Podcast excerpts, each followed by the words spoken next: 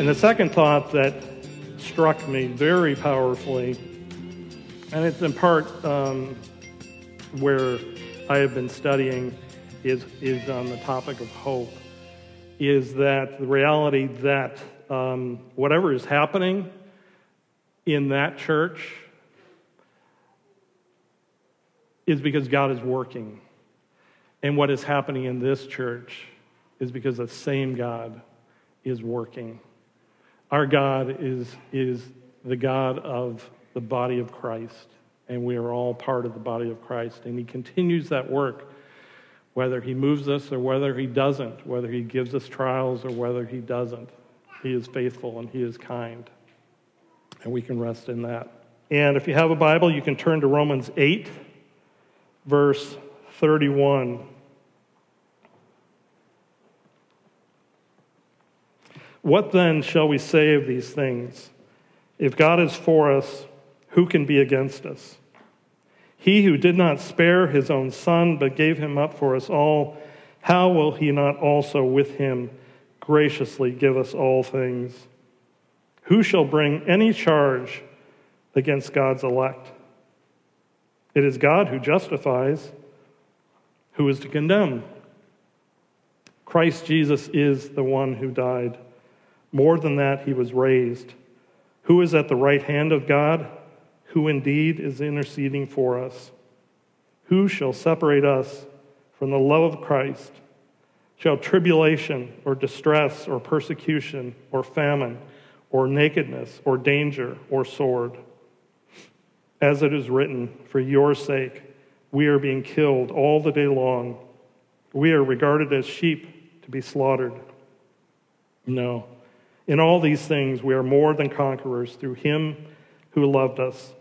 For I am sure that neither death, nor life, nor angels, nor rulers, nor things present, nor things to come, nor powers, nor height, nor depth, nor anything else in all creation will be able to separate us from the love of God in Christ Jesus our Lord. You may be seated.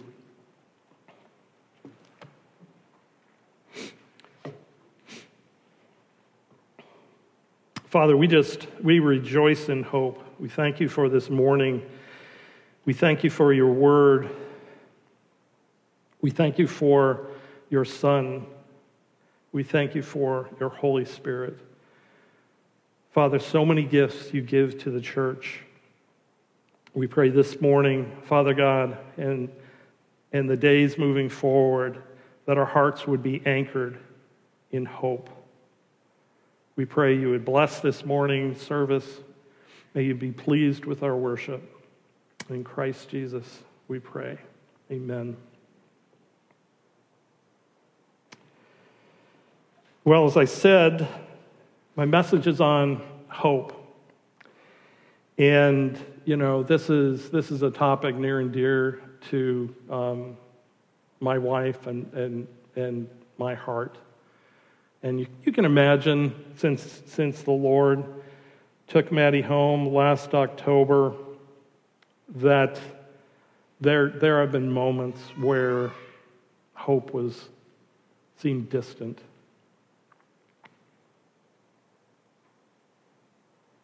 The title of the message is The Hope of an Heir. Hope. It's part of everything we do and everywhere we go. And it's interesting, we, we use the word hope in so many different ways. The most common way is that general way of desire or um, wanting a particular outcome. You might call this everyday hope. And we express it. We express it positively. I hope I get that class. I hope I am picked for the team. I hope he asks me out, or I hope she goes out with me. Negatively, we might express it I hope I'm not late. I hope I don't get stuck in traffic. I hope I don't get sick. I hope I'm not the last one to church. And these aren't bad, they're just expressions of how we, how we hope things turn out. And we see this in the Bible as well, it's not absent. In Romans, Paul says at the last of his letter, I hope to see you in passing as I go to Spain, and to be helped on my journey there by you once I have enjoyed your company for a while. The letter of Philemon Prepare a guest room for me, for I am hoping that through your prayers I will be graciously given to you. And John, in his last letter to the church, says, I had much to write to you, but I would rather not write with pen and ink. I hope to see you soon, and we will talk face to face. So, hope expressed this way is very common, even for biblical writers. It is simply an expression of the circumstances or outcome I desire. And it is worth noting that this everyday hope carries with it no implied confidence. It's just an expression of desire. Biblical hope, the believer's hope, is a different thing entirely. Biblical hope inspires us, it motivates us, it encourages us, it sanctifies us. Biblical hope gives us courage, boldness, faith, peace, wisdom, endurance. Biblical hope causes us to be steadfast, faithful. Biblical hope causes us to live holy lives. And why?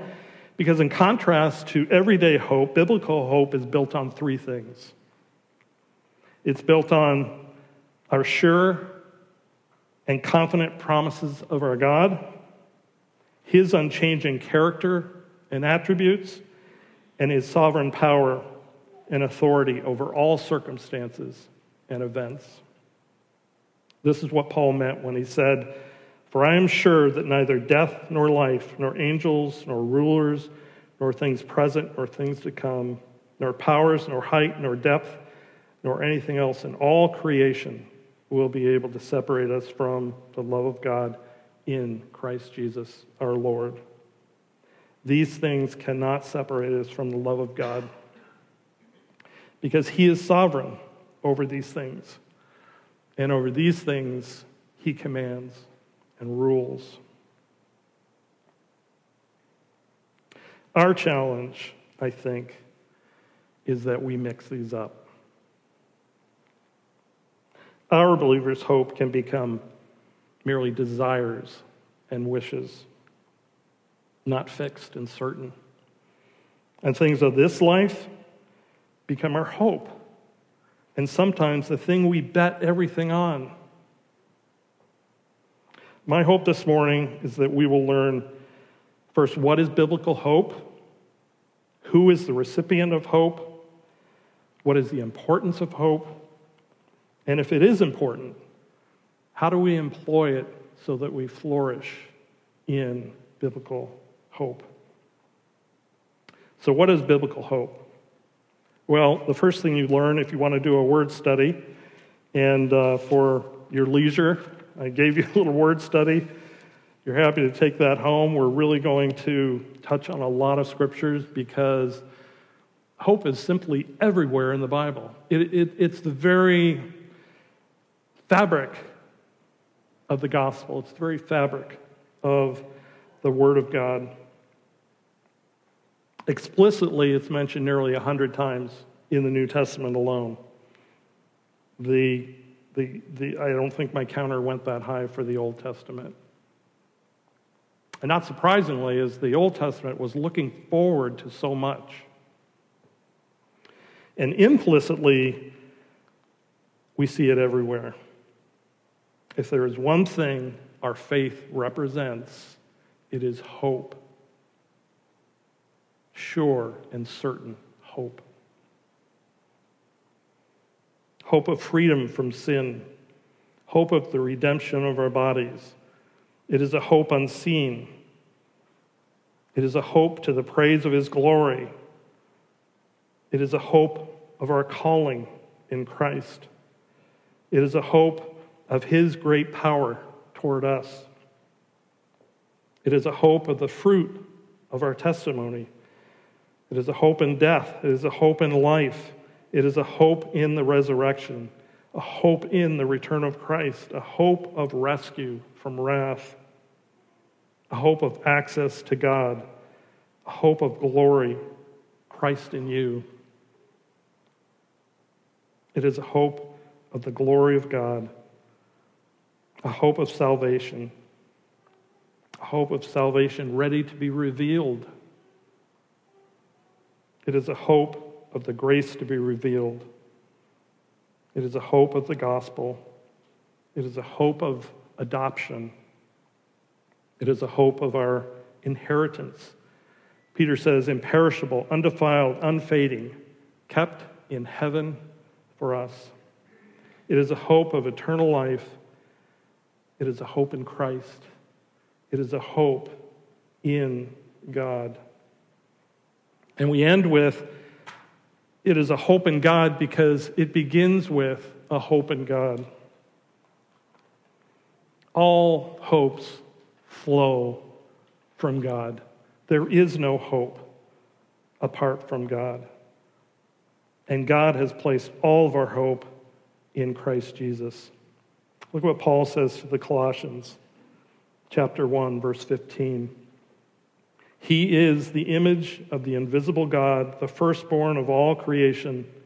For by him all things were created in heaven and on earth, visible and invisible. Whether thrones or dominions or rulers or authorities, all things were created through him and for him. And he is before all things, and in him all things hold together. And he is the head of the body, the church. He is the beginning, the firstborn from the dead, that in everything he might be preeminent. For in him all the fullness of God was pleased to dwell, and through him to reconcile to himself all things, whether on earth or in heaven, making peace by the blood of his cross. Where, where is our hope when the world around us appears to be collapsing? It is being held together by the Son of God. Let that vision sink in. All of their hope is subordinate and is dependent on our hope in Christ. Without Jesus, there is no offering of sin, there is no forgiveness, there is no salvation, there is no resurrection, there is no eternal life, there is no glory, there is no gospel. It all resides in Jesus Christ, the Son of God. In Him we find hope for all things. Well, who receives this hope? And one way to look at it is asking the question who does not receive hope? Paul gave stern words to the church at Ephesus. From chapter 2, he says, Therefore, remember that at one time you Gentiles in the flesh, these are the new believers, they have just come to know Christ. This is a culture that, that did not know God. You Gentiles in the flesh, called the uncircumcision by un, uncircumcision by what is called the circumcision which is made in the flesh by hands, remember that you were at that time separated from Christ, alienated from the commonwealth of Israel, and strangers to the covenants of promise. And hear these words having no hope and without God in the world. Here's the truth Paul shares with the Ephesians without God, and separated from Christ, there is no hope. No hope. You might say, hey, I'm doing pretty good. The job's going great. Family's doing well. We got a good house. I don't need God. It's really our, our modern day parable. You can look at it like a skydiver there he is, jumping from a plane 10,000 10,000 feet. the excitement and the thrill of it. And before him, he sees the entire world. It's laid out before him, all possibilities, the beauty of it. As he passes that terminal velocity, the wind screaming through his hair, and he sees the earth approaching closer and closer, and suddenly realizing, I have no parachute, no hope. If you have no parachute, you have no hope. Hebrews 9:27 and just as it is appointed for man to die once and after that comes the judgment. Death is, is inescapable. It's awaiting us all and judgment will follow. Everyone will die, everyone will face judgment, but only some have hope. Only some will be saved. Do you have God? Are you separated from Christ? Without Him, you have no hope. You're a skydiver enjoying the breeze for a short time, but you've got no parachute. Jesus Christ, who lived and died on a cross, shed his blood for our sins, the righteous for the unrighteous, died for you. He is the only parachute, our only hope. It's such a simple verse, but our condition is simple. For the wages of sin is death, but the free gift of God is eternal life in Christ Jesus our Lord. And maybe you're one that says, God could never forgive me.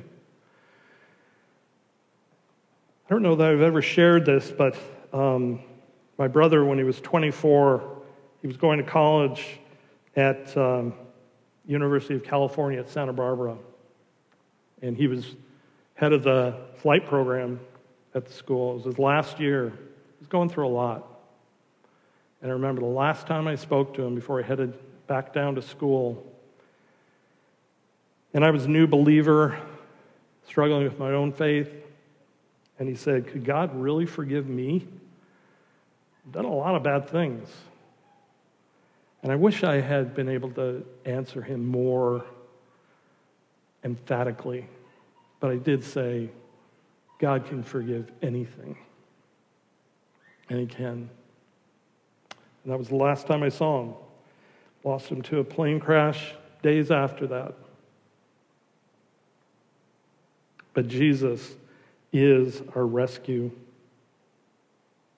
Romans 10:13 For everyone who calls on the name of the Lord shall be saved. That is a promise. That is a guarantee. That is solid hope. Who receives hope? The Bible uses three key phrases that I want to focus on that I think are so helpful for understanding the believer's hope. It uses the adopted of God, the children of God, and the heirs of God. And it isn't any more well depicted than in this text in, in Romans 8 15 to 17, where he says, For you did not receive the spirit of slavery to fall back into fear, but you have received the spirit of adoption as sons by whom we cry, Abba, Father. The Spirit Himself bears witness with our spirit that we are the children of God. And if children, then heirs, heirs of God, and fellow heirs with Christ. See, the adopted of God receive hope. Galatians 4 6 puts it beautifully. But when the fullness of time had come, God sent forth his Son, born of a woman, born under the law, to redeem those who were under the law, so that we might receive adoption as sons.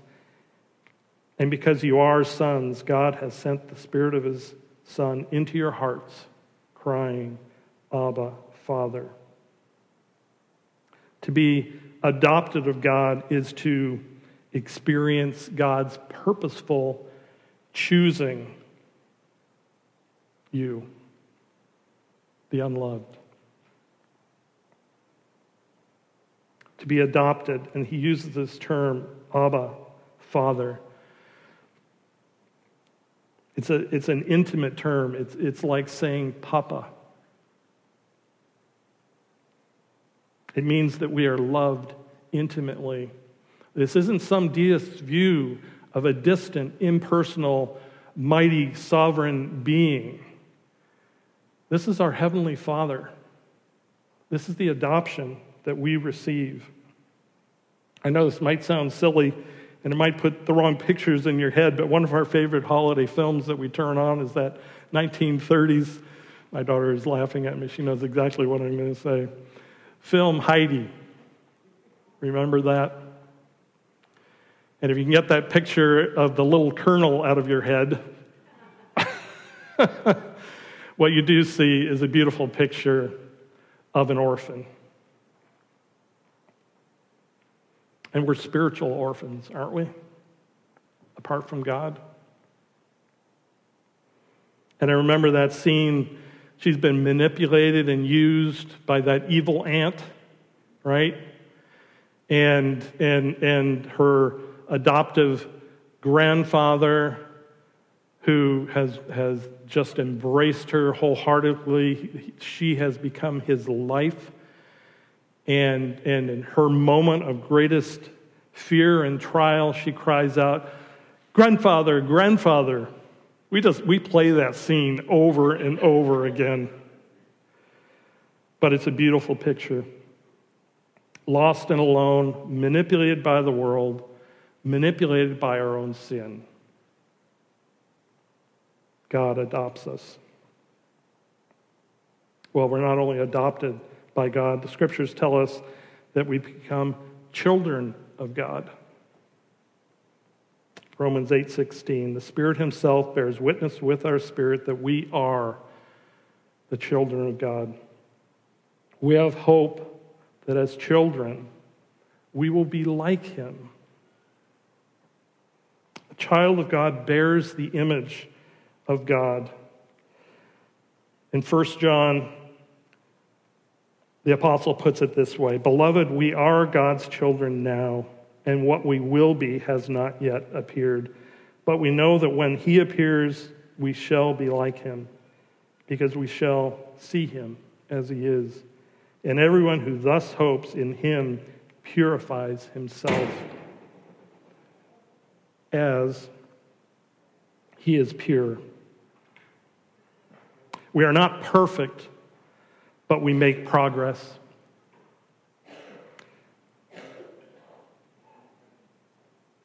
And we have to remember the context of the progress that we make. The context is that we are in a fallen world, surrounded by sin, a world without hope. But within this world of no hope, we find hope. Paul says in Romans 8, verse 20, For the creation was subjected to futility, not willingly, but because of him who subjected it in hope, that the creation itself will be set free from its bondage to corruption and obtain the freedom of the glory of the children of God. When we understand the context that the fallen world that we live in is a fallen world that God has allowed us to be in. It is, it is a world that He has subjected to death and dying and futility, the Bible describes it as. But He, he says He did so in hope. It has a purifying effect on us when we focus on the Lord and what He is doing in our lives. And one reason we need hope is that we need hope so that we'll endure in this life. We need to be encouraged.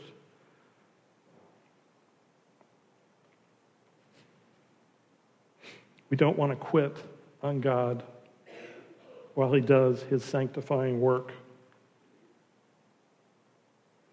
It's painful at times, but it reveals the glory of the children of God.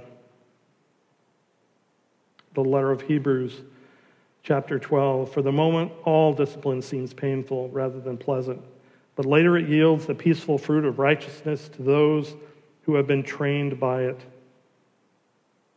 Children of God not only bear the image of God, children of God become heirs of God, and heirs of God receive hope. Romans 8 17. And if children, then heirs, heirs of God and fellow heirs, fellow heirs with Christ, provided we suffer with him, in order that we may also be glorified with him. Reigning with Christ. When we think of being an heir, um, it, it makes me think of the, the time I, the great opportunity that I had to go to Scotland and, and as you can imagine, the first on the list everywhere we went was find another castle. And I'll never forget the first castle we went to just outside of Edinburgh, um, little one lane country road, um, swung around at the last by a convenience store of all things, hung a right, and there before us rose this giant castle, Castle Millar. And, uh, and it's fun to, to go up in and stand on the top, and you look over an enormous amount of territory. And uh, some of the castles that we went in, um, uh, particularly the ones that even have been lived in, uh, are lived in now, or, or uh, only recently have been turned into more historical sites. And you'll go through the great rooms and, and you'll see the pictures of all the heirs right? They didn't do anything to earn that. Nothing. It was given to them simply because they were the heir. And they received that castle and all that domain, and they ruled it. And that is the phenomenal truth for us as heirs of God, and as Paul says, co heirs with Christ. Co heirs with Christ.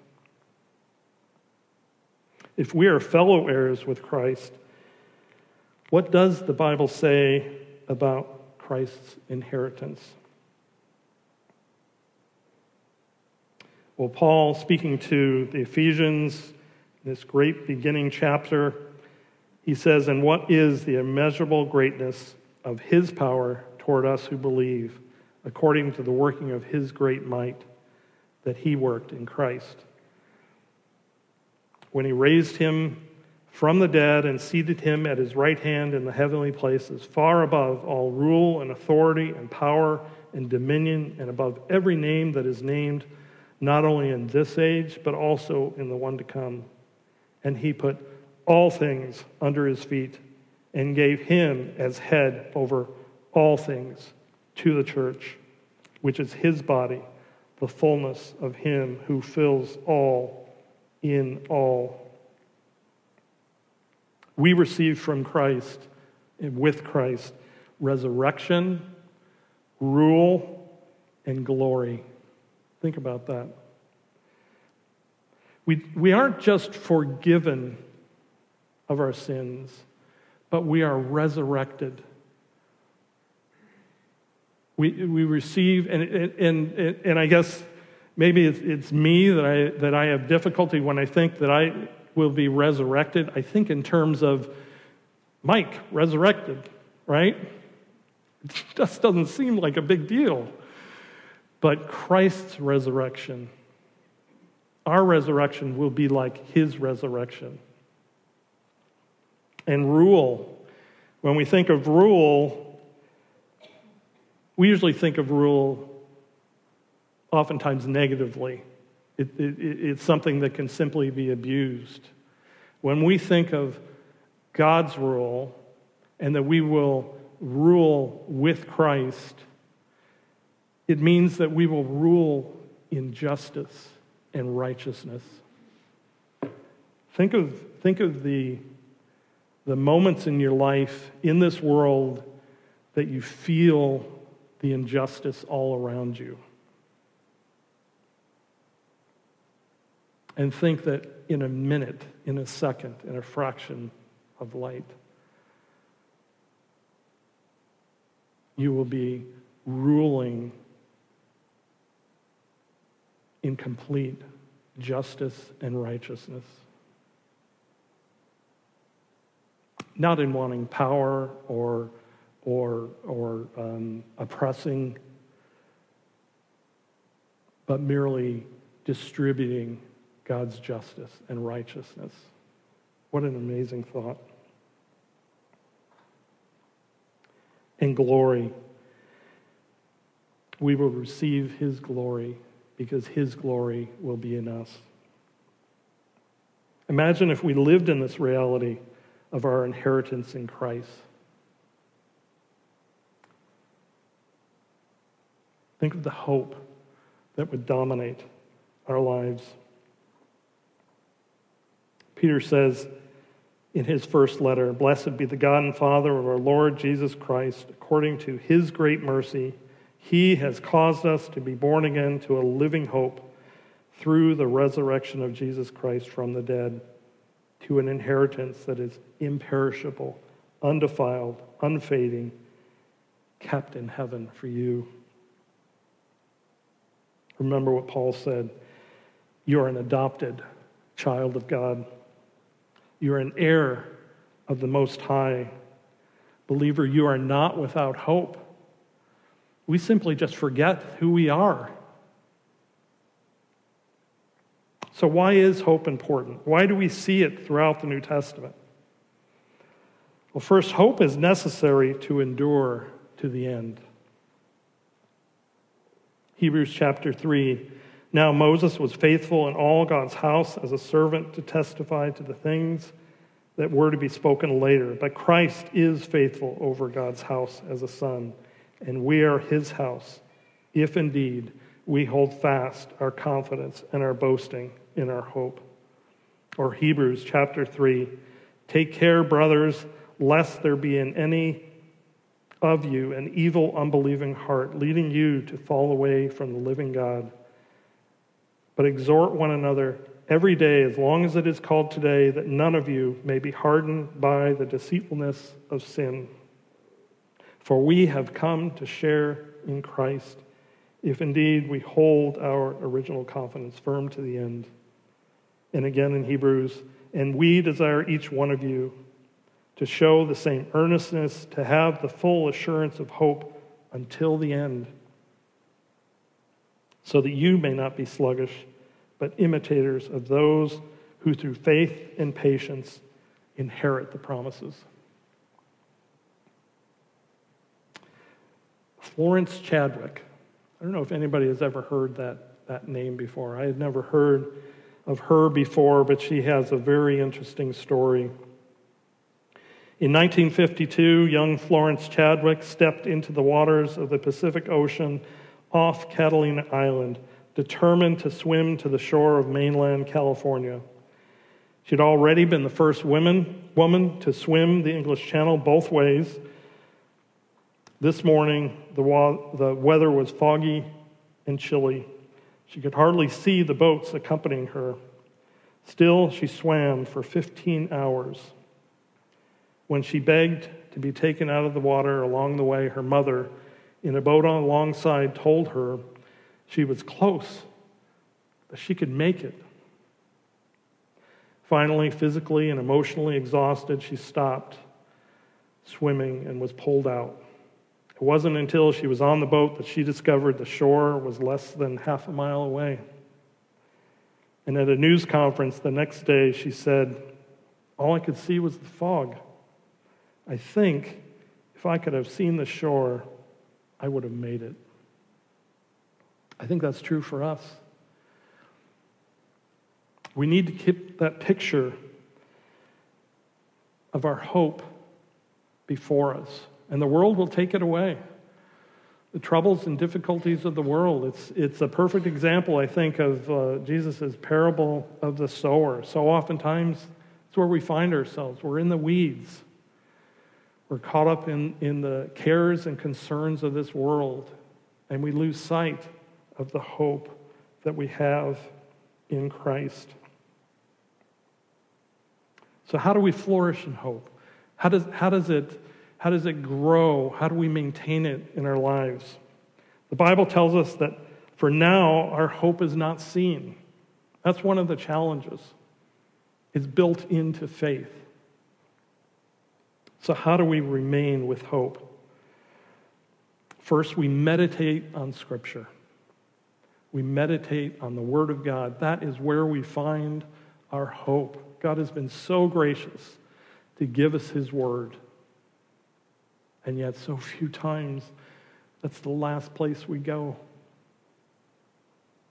Romans 15:4 For whatever was written in former days was written for our instruction that through endurance and through the encouragement of the scriptures we might have hope.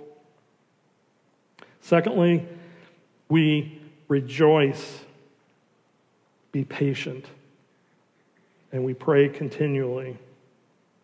Romans 12, rejoice in hope, be patient in tribulation, be constant in prayer.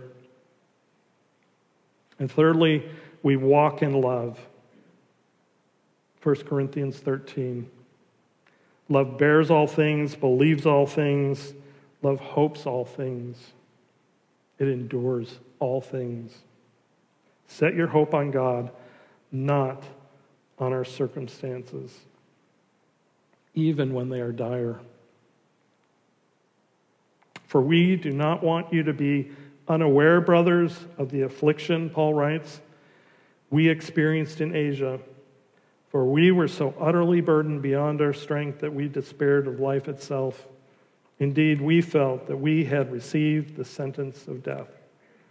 But that was to make us rely not on ourselves, but on God, who raises the dead.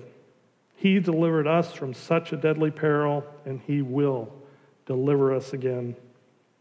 On Him we have set our hope that He will deliver us. Fifth, pray for an enlightened heart. Paul tells the Ephesians church that he, is, he has prayed for them. He has prayed that having eyes of your hearts enlightened, that you may know what is the hope to which you have been called. What are the riches of his glorious inheritance in the saints? And sixth, finally, remember God's faithfulness and stand in it. Psalm 42, the psalmist writes, As the deer pants for flowing streams, so, plant, so pants my soul for you, O God. My soul thirsts for God, for the living God. When shall I come and appear before God? My tears have been my food day and night, while they say to me all the day long, Where is your God? These things I remember as I pour out my soul. How I would go with a throng and lead them in procession to the house of God with glad shouts and songs of praise, a multitude keeping festival. Why are you cast down, O my soul? And why are you in turmoil within me? Hope in God, for I shall again praise him, my salvation and my God. I leave you with this benediction Romans 15 13. May the God of hope fill you with all joy and peace in believing, so that by the power of the Holy Spirit you may abound in hope.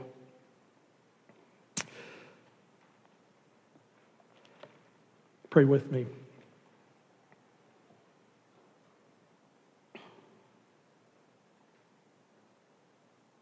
Father God, we give you we give you thanks for all of your gifts. We give you thanks, Father God, that in you, in Christ your Son, we have hope. We have hope of the forgiveness of sins. We have hope of the resurrection. We have hope of eternal life. We have hope of heaven. We have hope of glory. Father, all these things are found in you. We just pray, Father, in our day, in the difficulties of our world, in the challenges of our jobs and homes, Father God, that you would anchor, you would keep our hearts fixed on our hope in you. And we will give you the praise and the glory for these things. In Christ's name we pray. Amen. Well, thank you. Sometimes these things, as a, as a new preacher, you're not sure how fast you're going to get through these things. I had 14 pages. Maybe I was just very excited. But we have hope that we can enjoy a long, extra long uh, morning before lunch. And, uh, and um, so I hope you have a great time with your family. One thing I wanted to share with you um, we talked about ways to keep hope within us and before us. And I just want to share um, this book by Randy Alcorn, Heaven. This actually isn't the book, this is his 50 day devotional built on the book. And, uh, and, and we started reading the book together um, and we needed hope.